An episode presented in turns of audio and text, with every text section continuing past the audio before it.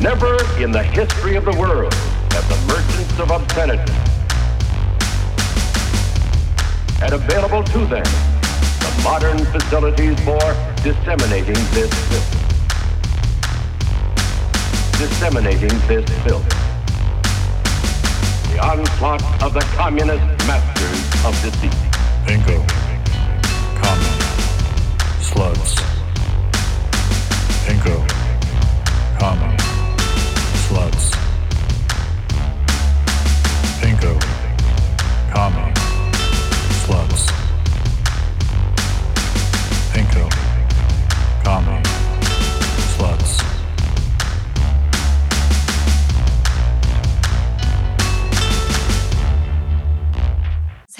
Hello, welcome. Steve's here, Marlo's here. We're all here. It's February, guys. Yeah.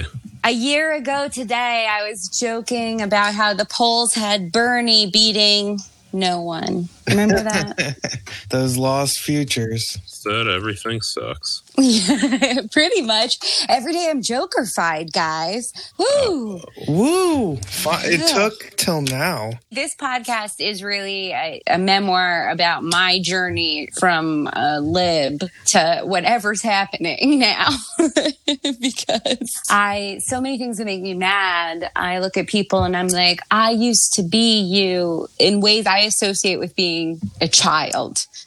I don't know. Do these liberals think I need to do the secret to Joe Biden for anything to work? Because they really have been invested in me being nice. And we're on pff, end of week two, guys. And Yeah, and notice this is again when we were supposed to hold him accountable. yeah, didn't we say it? That was the plan. That was the Yeah. game plan. Day one. Also, uh, I think I heard today that they're dropping even the $15 minimum wage from whatever the fuck. Timmy. Yeah, I just, oh my God. that was so predictable, though. Oh, Um, Jesus. I just saw the uh, New York Post write a, a sermon about how it would crash the economy. And what wouldn't crash the economy? What economy? Also, I just, I love how none of our big brain free thinkers out here ever see an opportunity to like, let's reinvent it in a good way. It's all this dumb shit like uh, Reinvent what? reinvent anything. They all just want to do the same shit.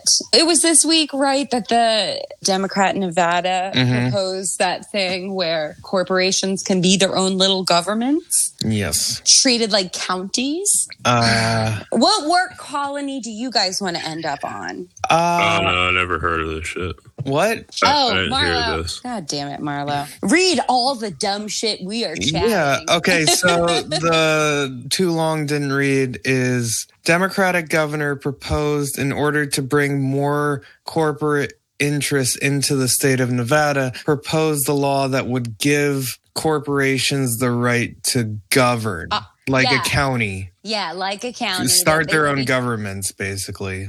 basically. So then it opens up the idea that this corporation sets up their own little work colony county. Mhm. And then, like, I feel like that would be Well, bad. then you're in a Philip K. Dick novel, Yeah, or it's like really skipping a few things. The funniest part to me was that it's called uh, innovation zones. yes. They're going to be called innovation, Innovation. zones, Yeah, which is strikingly similar to William S. Burroughs' uh, Interzone, Mm-hmm. which was this seedy underbelly of dystopian future. And that's what I like to think Innovation Zone would be. But I think it would be more like the Clovis episode of Veep, where it's just this like dead eyed CEO cult shaman who's running these like medical looking building where everybody's forced to like play ping pong when visitors come by. And the annoying Yeah. thing about this is it's like so many things that even pointing out the things that it's like is kind of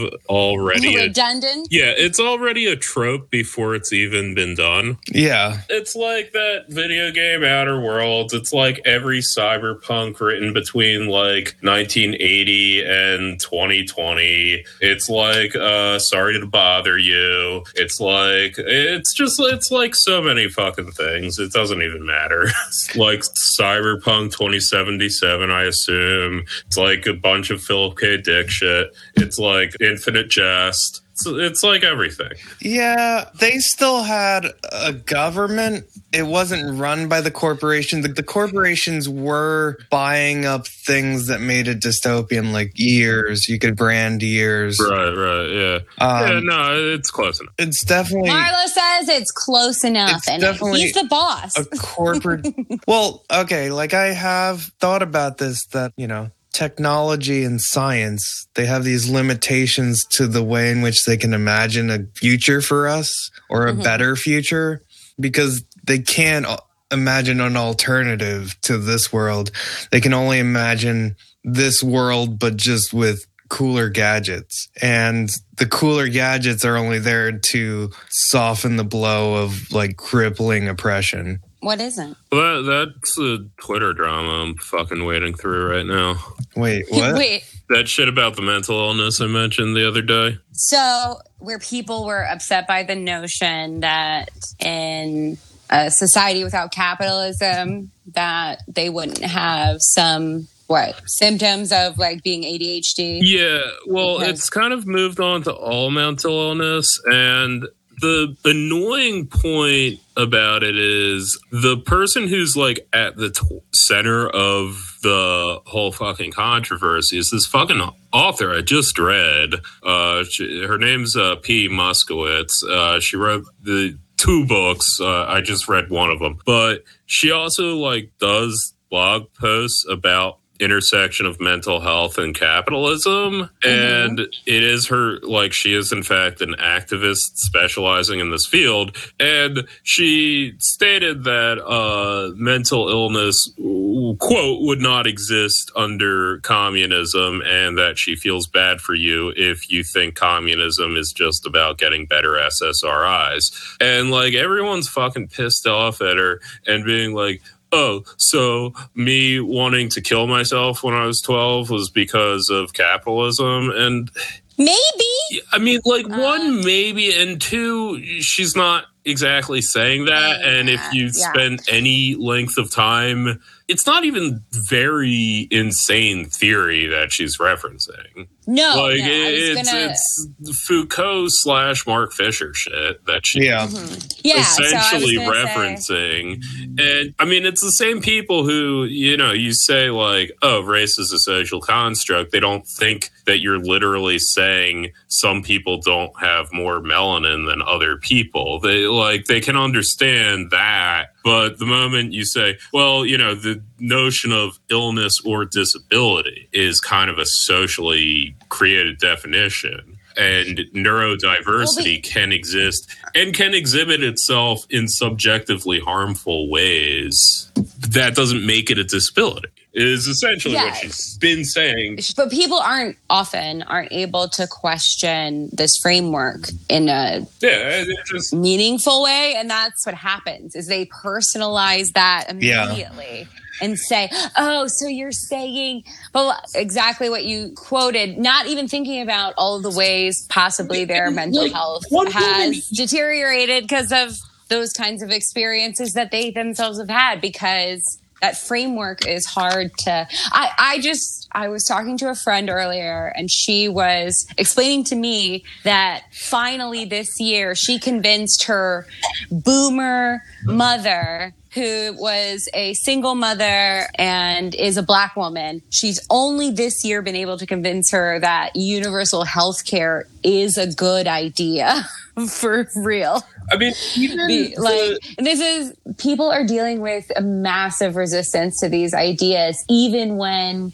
it's so much of this criticism is coming from the left too. That, that's Yeah. the other thing. Oh yeah. Well, the thing that we get a lot at the on Mark Fisher's is this idea versus the way that people conceptualize themselves as individuals who navigate their own perceived day to day problems, which are still problems, and this idea mm-hmm. of, okay, society is a certain way that makes it so those problems are worsened or exponentially like highlighted. And anytime you say, okay, society did this to you, it says, oh, so I can't get better from this because you're saying I have no agency is generally the way that it's perceived. I don't have any agency. I don't have any illness. How can you say that I Well- don't have an illness? because I've met lots of people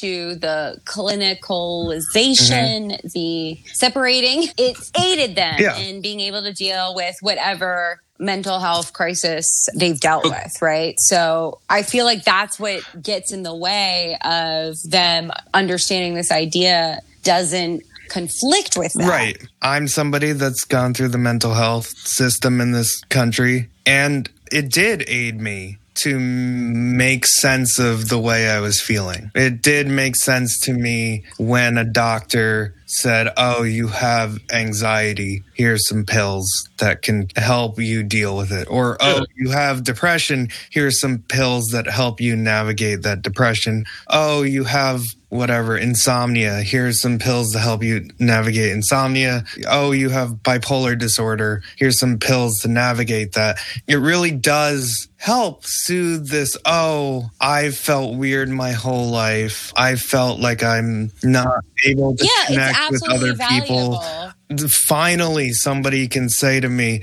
you know, you felt this way for a reason. And that's something I experienced for years, you know, for years I was on m- m- medicalization and you know, it did help me. I was like, oh, god damn, now I'm on fucking Cymbalta and I can actually like sit down and be productive and have fulfilling relationships and get through schooling without, you know, being bogged down in depression all the time. That's great. Holy shit, I never knew I could do that because that's the antidote to the symptom. But is that the symptom though? That's always the question. That's the question that Foucault looks at. That's the question that Lacan mm-hmm. looks at. And that's the question that Mark Fisher then, you know, you have the antidote, which is if the symptom isn't your individual racing thoughts or depressive moments or anxiety, then the symptom must be something else. And figuring out that it's not you individually as symptomatic of something, that it's a societal symptom of something else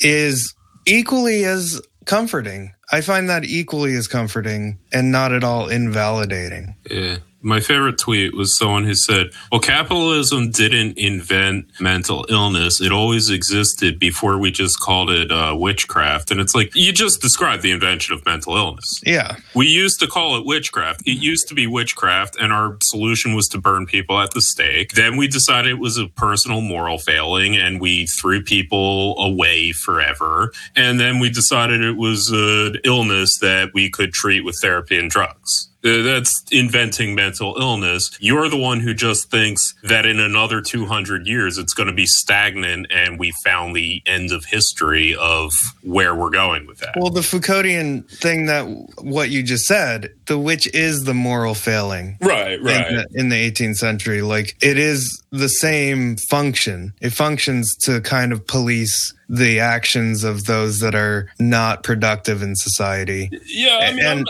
I'm even just saying, like, assuming there is a physical, you know, uh, brain chemistry or whatever the fuck you want to reductively call it. Even if there is a thing, our invention of it as an illness is a recent Very recent. development, and it stands to reason that in the future we might conceive of it and therefore treat it in a different way.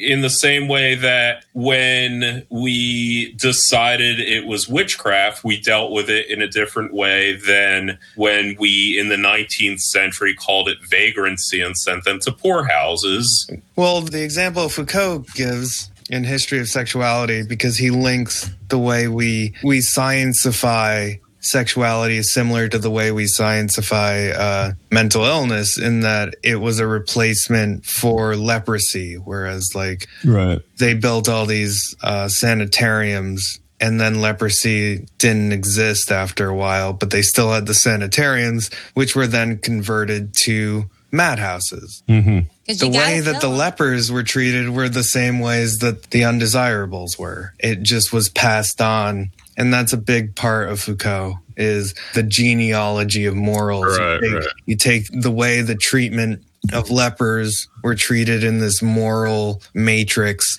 and then that's passed on to the next generation to, I guess the word would be marginalize the unproductive people because the only way we really define mental health or mental illness is that it doesn't allow you to Function in society. go to work. Right. go to work. It doesn't allow you to be productive and it doesn't allow you to contribute to capitalism. And not contributing to capitalism is insanity. Just like not being heterosexual was not contributing to society in a productive way under some matrix of Christian morality, homosexuality was equally marginalized for those reasons. Yeah, and I mean, not enough people listen to us to cancel us, but for the record, Stephen is speaking from his lived experience. I just want to say, Yeah. uh, I- you know, one hundred percent. I was put in solitary confinement when I was 18. Yeah. And I was put on a whole hell of a lot of drugs and, and was on it. Also functioned on drugs and still go to therapy for many years after that. 12 years. 12 and yeah, I mean, it's like not saying that oh, treating them as witches is morally equivalent to drugs and therapy. There's probably some improvements over the years. But the idea that we've found the solution by deciding, oh, yeah, it's an illness, drugs, and therapy when Well- so many people are suffering. Well, I mean, because then it, the solution means that there's a larger existential assumption. Like they thought they figured uh, it out when it was witches. They thought Yeah. they had it figured out back then. Yeah. Well, okay, so there is a difference. This gets back to the, uh, I guess, the Nevada tech companies, but the idea that technology is the yeah us. is emancipation. Like with the witches, they at least had this. Okay, these are the fallen from God, and so they are the ones that aren't going to heaven. So it really doesn't, or or at least they're the ones prohibiting others from going to heaven. And and in the case of witches, like come over here, kids. We'll do witchcraft and you'll become a witch too, or, you know, we'll eat your babies or whatever they think of people. It's a techno utopia that they envision or, or like a science. They've turned it into a science in a most literal way.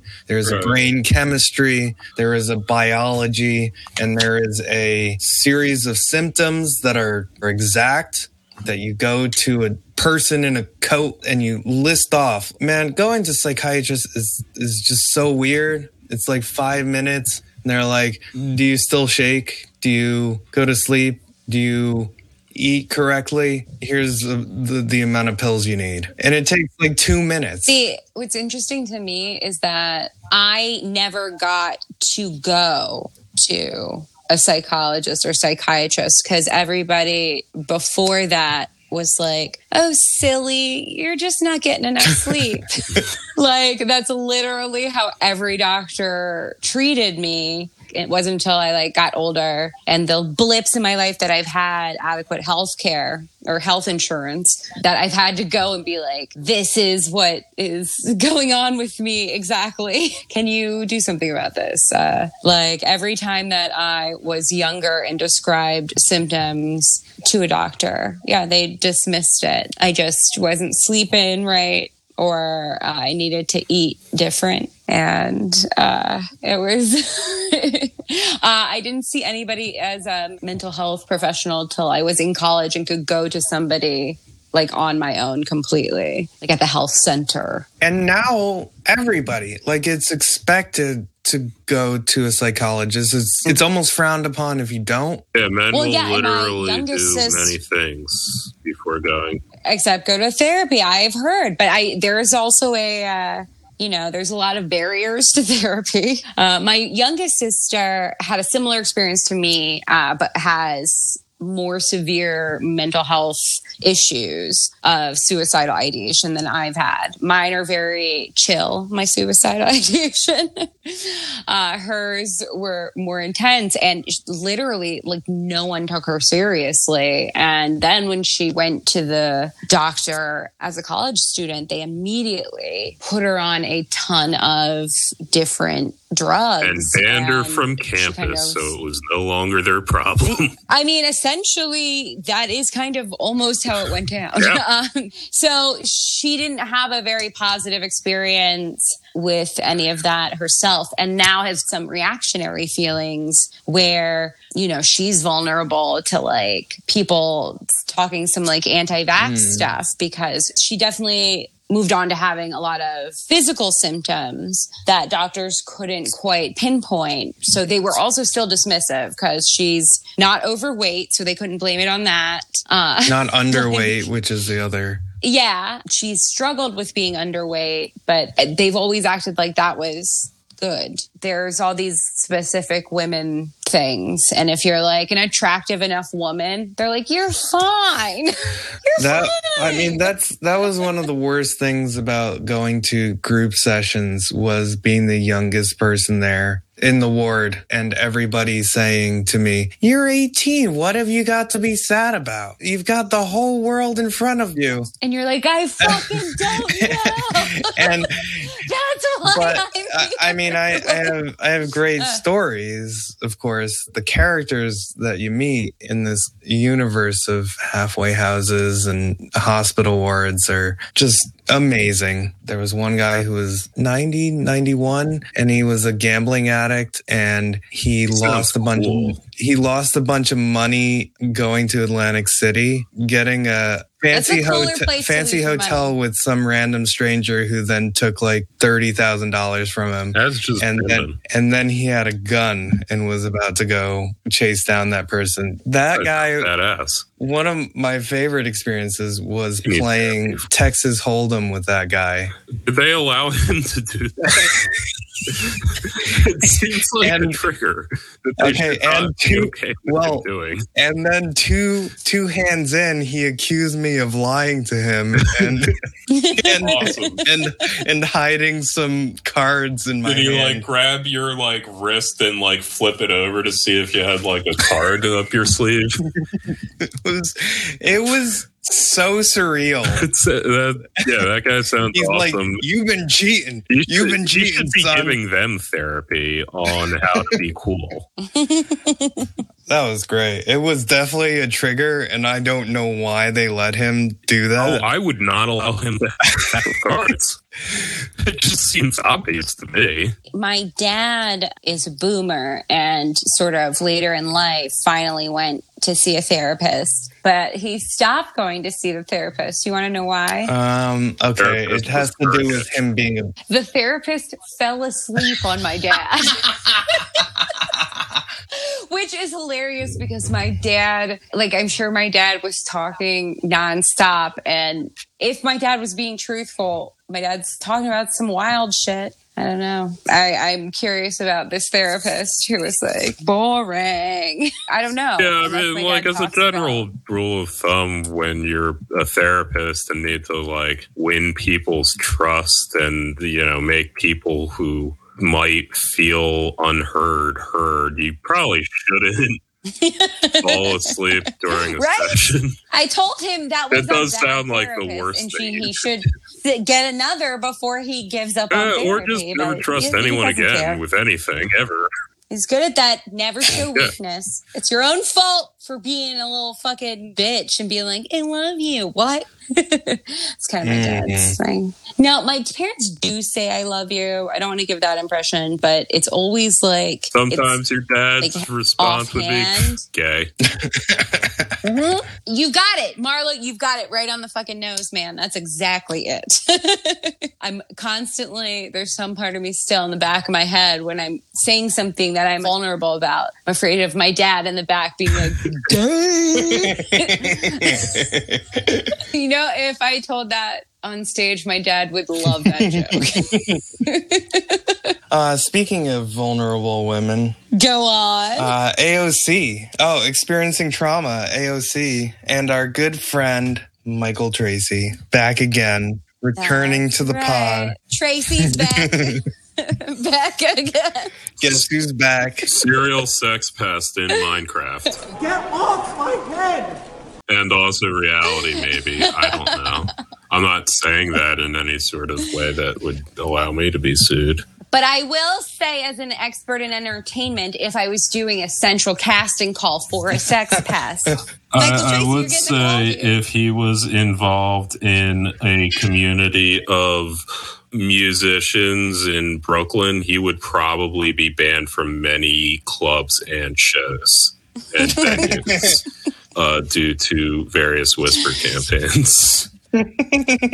Uh, who was the guy that outed Bill Cosby? Hannibal Buress. Uh, Hannibal we Buress. should be Hannibal Mike Buress. Tracey's Hannibal Buress. Yeah, the problem is Hannibal Buress, you know, had court filings to go on, whereas we just have hearsay Yeah, this was- it was information like- that's absolutely true, but also we don't can't name the hearsay informant. All right, so some context. AOC came out and talked about her experience at the Capitol, and in doing so, Well, okay, not the capital, maybe, but you know, the Capitol riots. She did a, an Instagram interview, right? Mhm. Wasn't that the context?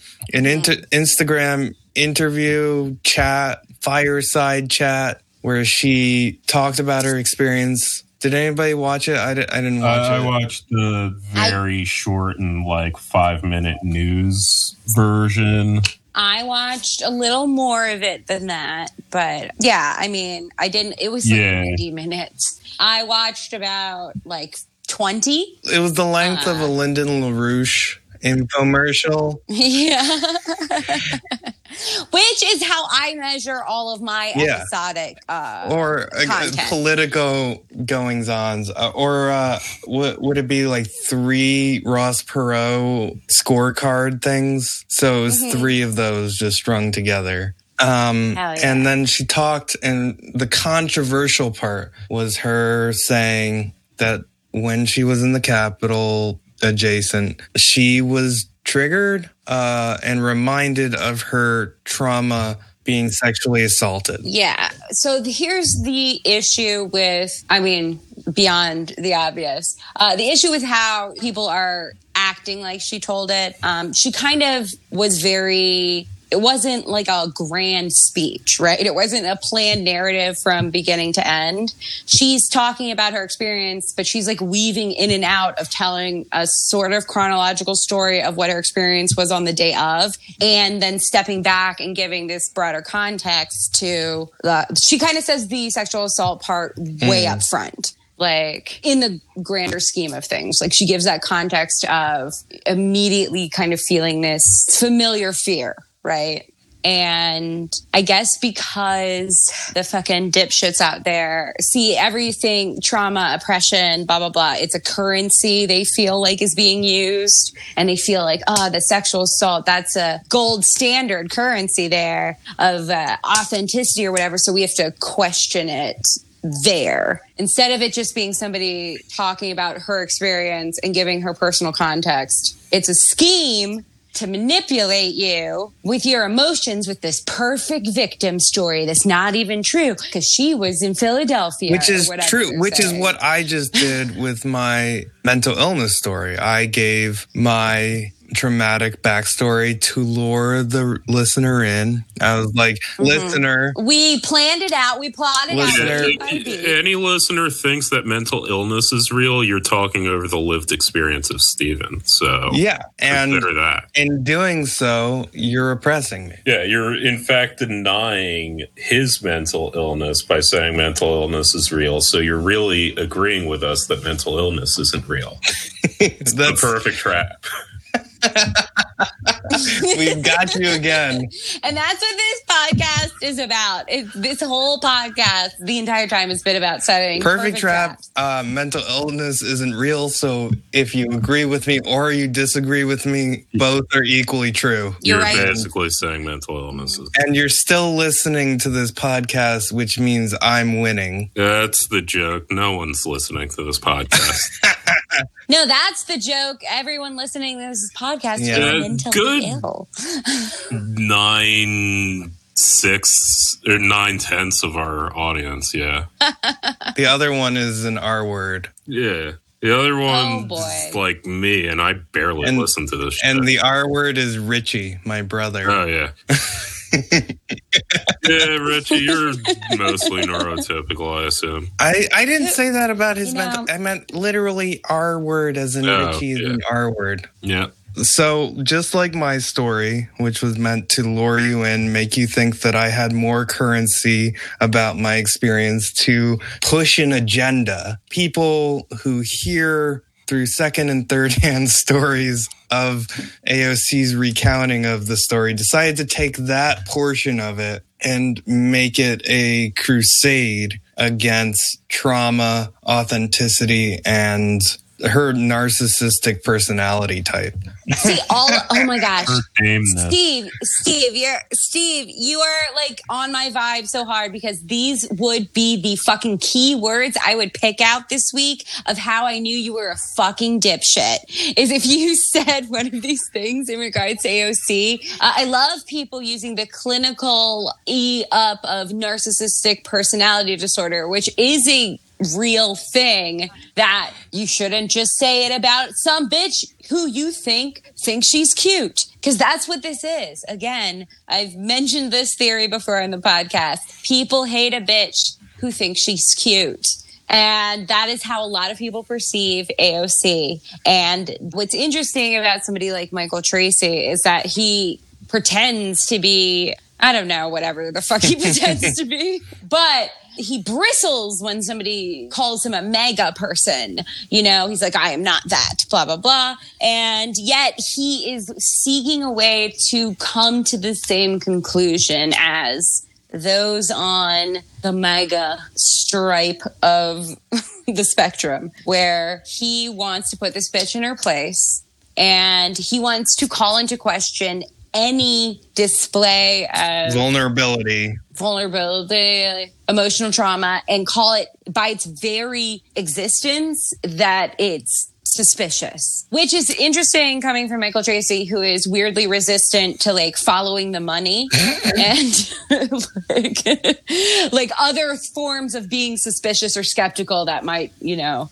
make fucking sense. So you guys know him. He, Yep, we do. Again, I was his roommate in college. Suite mate, to be exact. I don't want to be accused of amping up my story. um, Uh, but Right. in junior year of college, we were suite mates, which in like the college dorm situation, there were four bedrooms on a floor and we all shared like a kitchen and a bathroom. We weren't roommates. We just lived next to each other on the same floor. And Mike Tracey, uh, this was the year that he got his head stomped in at uh, Ann Coulter. Roll the clip. Back up. Help! Help! Back up. Help me! Help! Oh! Ah! My head! Get off my head! Get off my head! Get off my head! Ah! Step back, please. you know, he had some policemen's s- knees on his fucking face. yeah, we've And then- that before. And he like fucking loves the cops Well, now. What the fuck? I uh, I was at that event. Did we talk about this? Or I was at that event Yeah, yeah. I believe with his we girlfriend, and we were just laughing at him. And then I took his picture afterwards. Mm-hmm. But Mike Tracey was the worst pitchfork bro ever. He's just a swarmy, self-congratulatory. You know, his shit doesn't stink. And this will get into his article, but like anybody that's telling him that, he's wrong is stifling dissent. And that was the the general framing of how he said that she was using the concept of trauma to oh, stifle No, I think it, and was that's it why I was even it that read it. or was it that the people who were defending her or the people that were on her side or like sympathizing with her were stifling dissent from people like him who were saying that you know she's wasn't authentic and that all of her motives and like Well, I mean, he did say that she was using He her was trauma to stifle dissent. Yeah, like that was kind of like the subtitle or the whatever, where which even made me want to read it because I was like, "What do you fucking?" Oh, I thought it was also that the people that were defending her were using the trauma to Yeah. he's sloppy. So yeah, Basically, it's also everyone who calls Mike Tracey a fucking idiot uh, Yeah. is stifling dissent.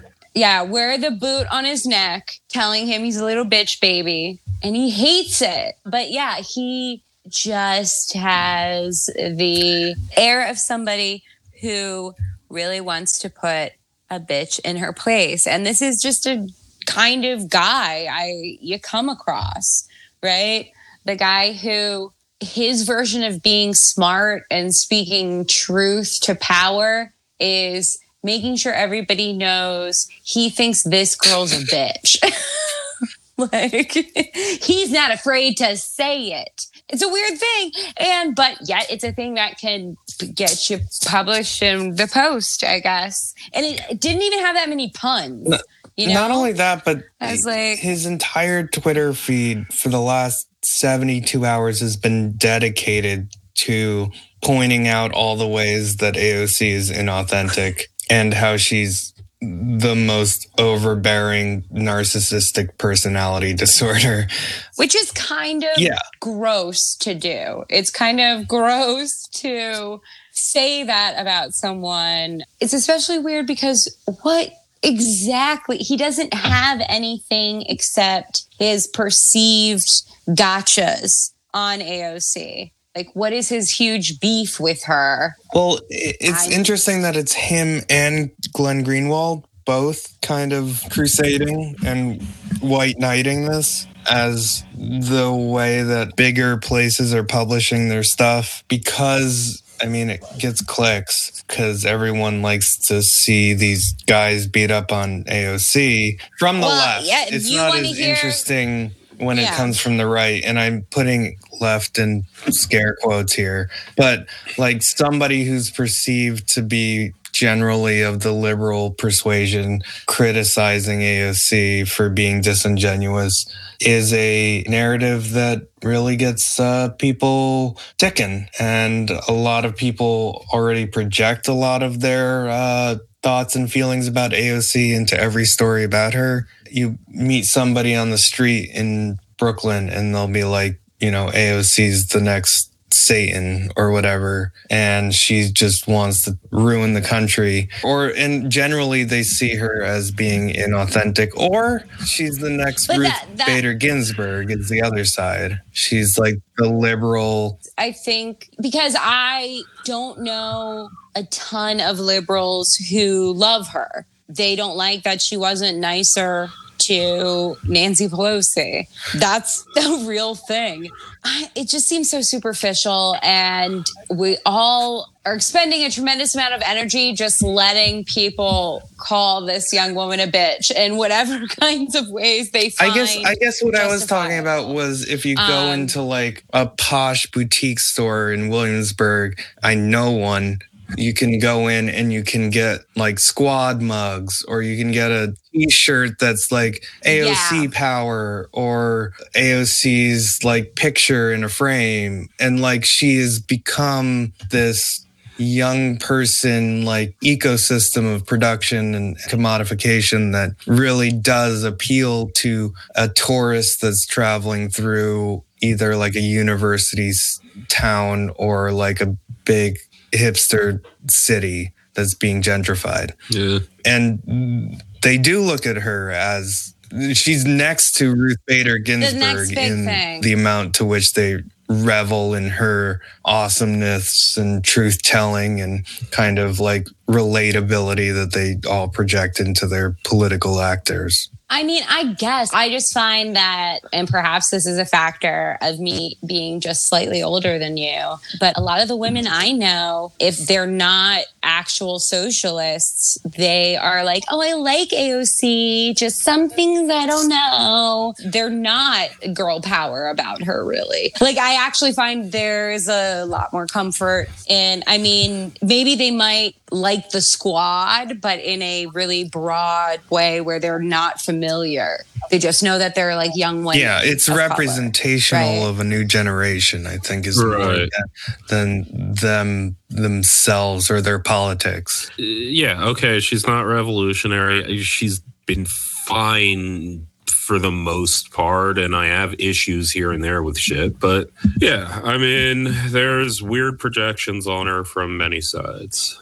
She's just too cute. It's just the, and then if she wasn't cute enough, you know, She'd guys, be what, a what fugly, feminazi, feminazi, man hater. Yeah. It's concerning to me the deep personal way Mike Tracey seems to take the idea that someone could speak in a sacred place like the House of Representatives with with a quivering, quavering voice. He's very offended by like what I see is it's like he thinks it's a perversion Well, he had the same thing about there. Bernie. And that that Bernie should have put the the flag on his lapel. That these new socialists somehow represent this perversion of democracy and are inauthentic and grifting by just being themselves. It's interesting the discomfort there because personally those things don't set off any bullshit detectors for me in any particular way and i'm not somebody who's necessarily uh not looking for something to be like, hey, that seems fucking fake as fuck, you bitches. like, so it's interesting to me where people will inject this so intensely where I am not seeing it. I see how you can make a totally bad faith interpretation of what AOC was saying, but he is playing like, oh, if only I wasn't burdened by the knowledge that this bitch is fake. And nobody else can You see know, it.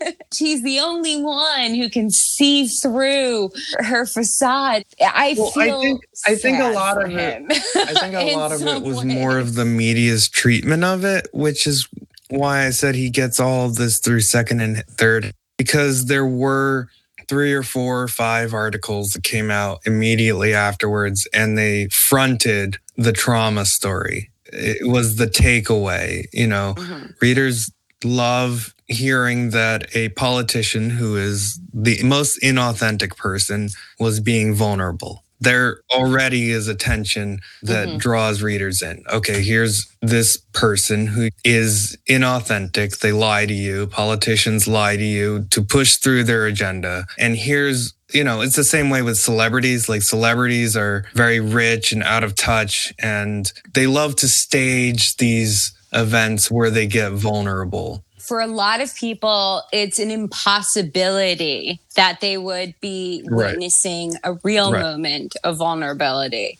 It, it can't possibly be because because that would be too real.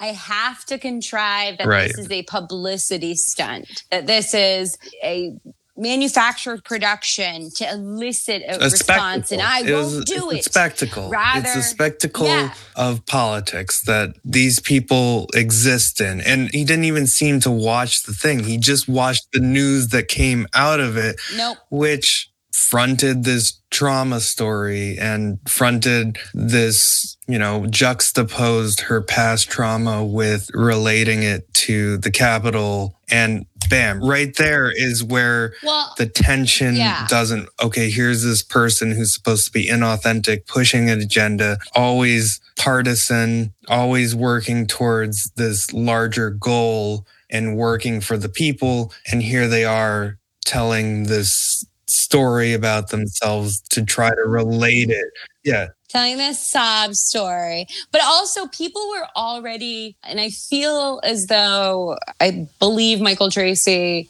commented on this earlier on in the week because AOC very pointedly, prior to giving more details about her experience, etc., called Mhm. Ted Cruz out on facilitating this, you know, and she put it as an attempt on her life. And a lot of people reacted like, okay, bitch, don't be so dramatic.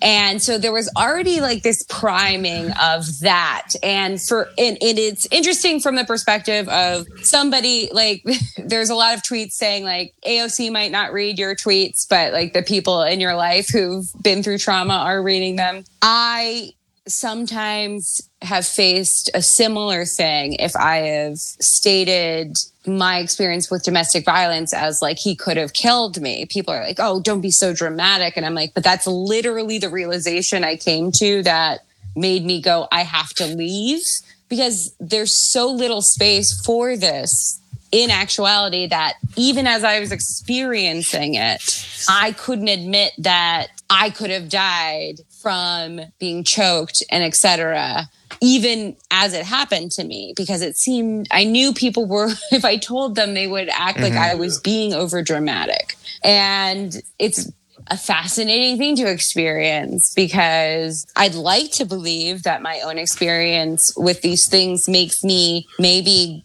able to tell if somebody was full of shit about it.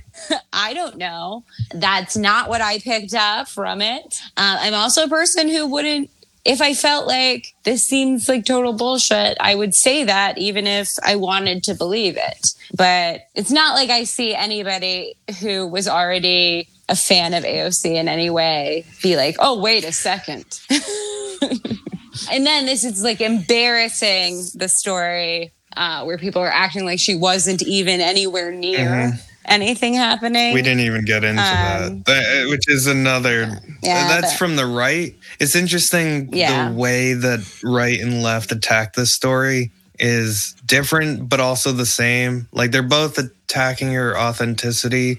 One is attacking her internal trauma, where she's being deceitful about her headspace and her mental faculties Mm-hmm. like that's the thing that's corrupted whereas the right wing is is attacking it from her physical she's being inauthentic about the physical Yeah. place that she was in But what they have in common is that they didn't listen to her full thing. is they both obviously did not listen to the full thing before writing diatribes about how this bitch is lying. I don't believe her. Sums up, you know. It, it sucks because I feel as though anybody who's serious on the left side of things is totally Yeah. comfortable with criticizing AOC for things we feel are worthy of criticism. That's it's us it- tankies it's not gotta all criticize like, the social Yeah. democrats like they're not good whatever. Just like I believe it's fine for me to be mean to the moveon.org person who asked me to send them money for a Kamala fucking bumper sticker today. Okay, me being mean was, um, hey, where's my money? where my Ask money Joe and Kamala, where's my money? Doug with Move On. As I mentioned, I think earlier, a hilarious display of people scolding me for being too mean. I don't know. I think that AOC Uh, should immediately recognize Maduro as the rightful leader of Venezuela, and I just wish she. I wish Palestine, she was this truly. uh, is the only country in the Middle East that matters. yeah. This isn't just a slight to Israel. Yeah. This is a slight to Yeah. literally every other country in the Middle East. Get out of here! Get out Uh, of here, Jordan. That's Fuck you, Uh, Turkey. Turkey's in Europe. And they're like, we're not in. Yeah, the they're they're in Europe. We're in Europe. Sorry, Greece should have won Giving the it to you, but we're not. Turco-Greek war. Yeah, How fucking dare you, Marlo, on this bicentennial? Yeah, of the well, if they fought harder, you might be Independence right in saying Turkey Okay. isn't in Europe, but unfortunately, they are in Europe.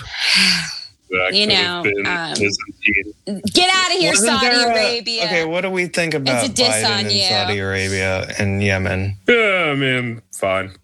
Isn't that the first good news that I saw? yeah. That is the only good thing, and I can't believe you bum us out at the end of the episode. Well, in, With the interesting news, I'm thing you could watching uh, Kamala Harris's niece fight with Hindutva's on Twitter right now. Oh, yeah, she apparently she's in fact Hindu, and out. now like people are digging up like the time she said she ate a hamburger. It's it's going great. Uh, I'm I'm liking this one.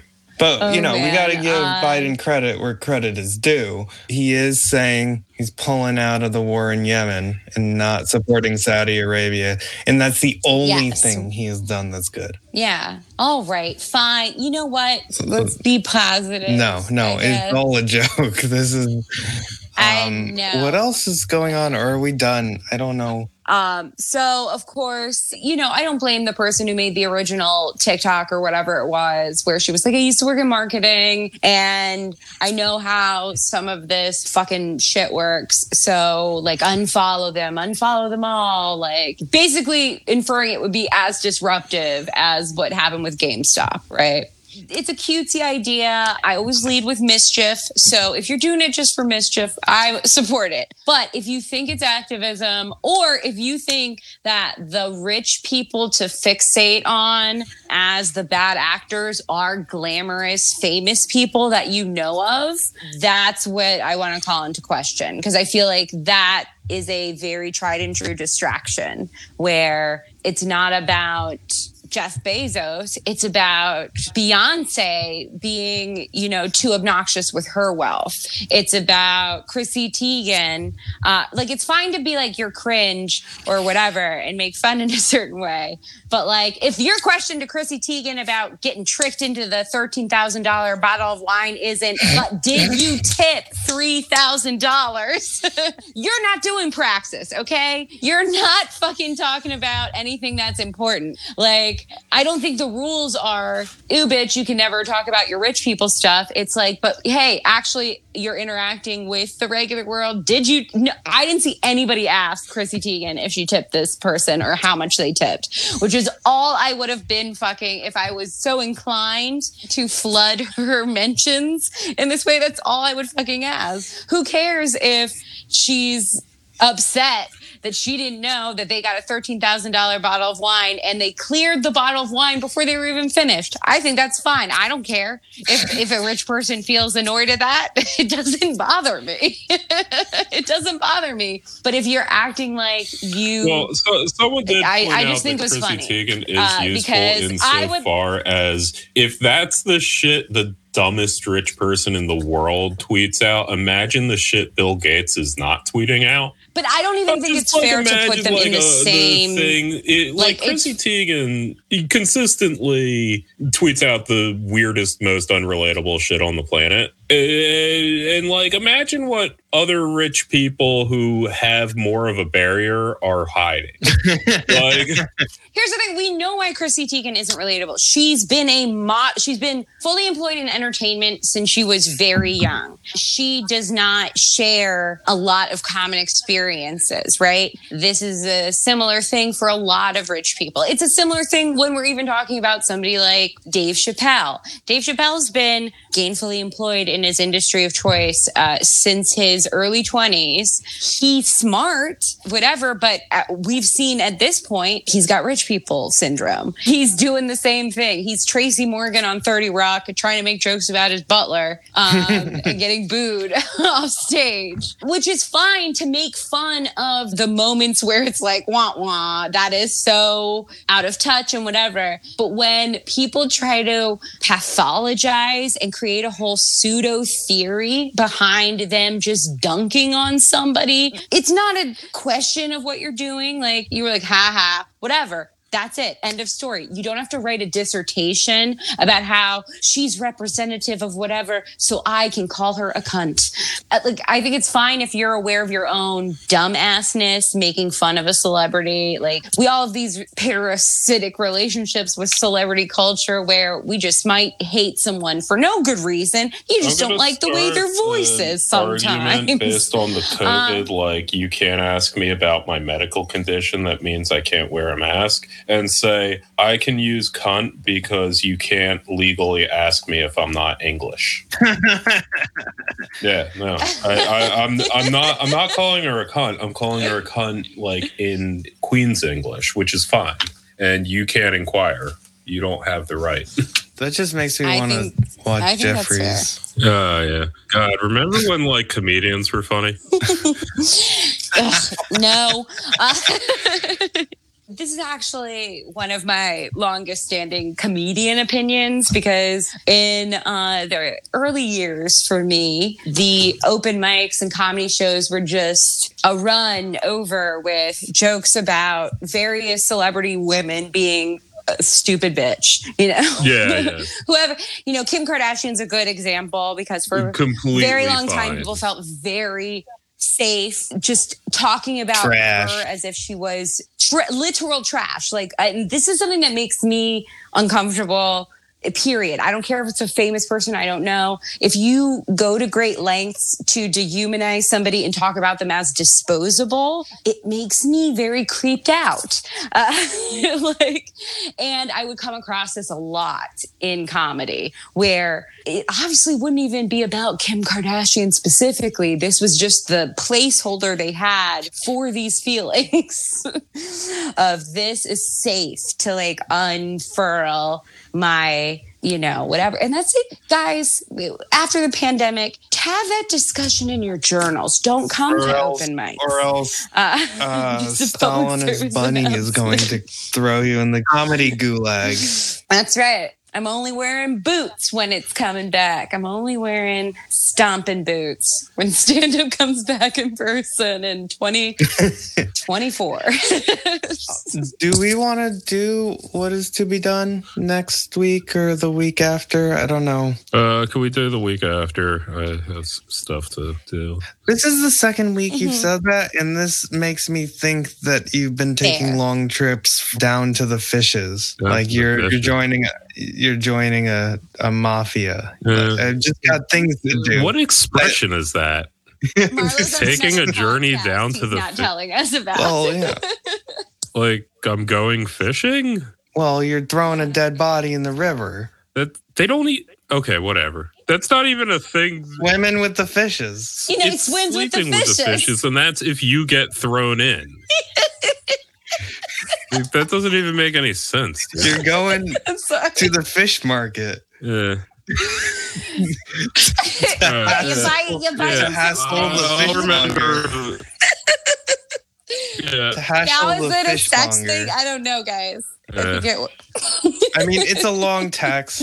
I know. guys. So And yeah, I kind of just started a book club in my DSA chapter, which is Well, what what book are you reading? Black Jacobins. I started the already goddamn book club. you're I get to do that. But also, like, I read it like several years ago. So, Fair. Okay. So this fair. is the mafia that you've been hanging out with. yeah, I'm in On the DSA. Everyone's in DSA. It's cool as shit. We get to do gay shit with each other. It's awesome. you know what? Next week I'm gonna put in a sponsored segment. Yeah. Pinko Comedy And- Sluts for Gay. Oh, I also have my uh, weird uh, rabbit hole that started with uh, a Pornhub that I went down. Oh yeah. Yeah, yeah. Oh, the Marks. Well, yeah, no, and then I found, masturbated to reading theory. and then I found, Which i I'm like, get out of my bedroom. Sex industry, like a socialist uh, sex worker uh, podcast that she got interviewed on. It's a whole fucking thing. Well, invite her. Oh yeah, we Say I found your video. Um, I have. yeah, the I'm pretty perfect sure that's bad form. It is it though. That with my work. lady face. Okay, and give she'll know Bunny it's okay. So. The handle. Yeah. yeah, give me Um, And- I mean, we This actually. is our- I, I don't know if This is our Trojan horse be- situation. I mean, I don't know if they would be willing to, but we do know people who are sex workers if they'd want to discuss it. But yeah, no, that's totally a brag. Um, but no, I'm just saying, like, I don't know if they'd be down to actually discuss it or not or whatever. But it is a thing we could explore. I mean, I would be open to doing a piece in the future about I mean, Sex work yeah, and we, we socialism know a and socialist all sex worker. the amazing work that's being done. Yeah, I know someone uh, in California who did a lot of Yeah. work in this area as well. Uh, Anyway, Yeah. guys, we're good. Good night. Good night. Well, that, I that's just out the moon much tomorrow. later. There's no Enjoy. such thing as a new moon. You just mean there's no moon tomorrow. It's the it's a dark, absence of a Marlo. moon. This is when you It's a- bu- It's a put. Pink This is when you It's a Pink put your intentions album. into the ground. It's a haunted. It's a set hauntological moon. that you're gonna you're gonna fucking g- reap Yeah. on the full moon. All right. It's the dark side of the moon. New moon's like the worst moon. You are not No, following moon shiny, the moon good. Moon cycle, New moon is not a moon. So because there's no moon in the sky. I like shiny moon. it's the dark side of the moon when it's the Yeah. moon. All Uh. You can tell the tell the moon moon whatever what you're you saying, want Marlo. tomorrow. It won't be there. A slim Uh. of is still up tonight, so It's gonna snow tonight too. don't put it past. Yeah, All right, good it never guys. snows where I live. It is. Sucks. We we've discussed this. Yeah. Sucks ass. You live in a magic place. Right. We got Bye. it. Good night.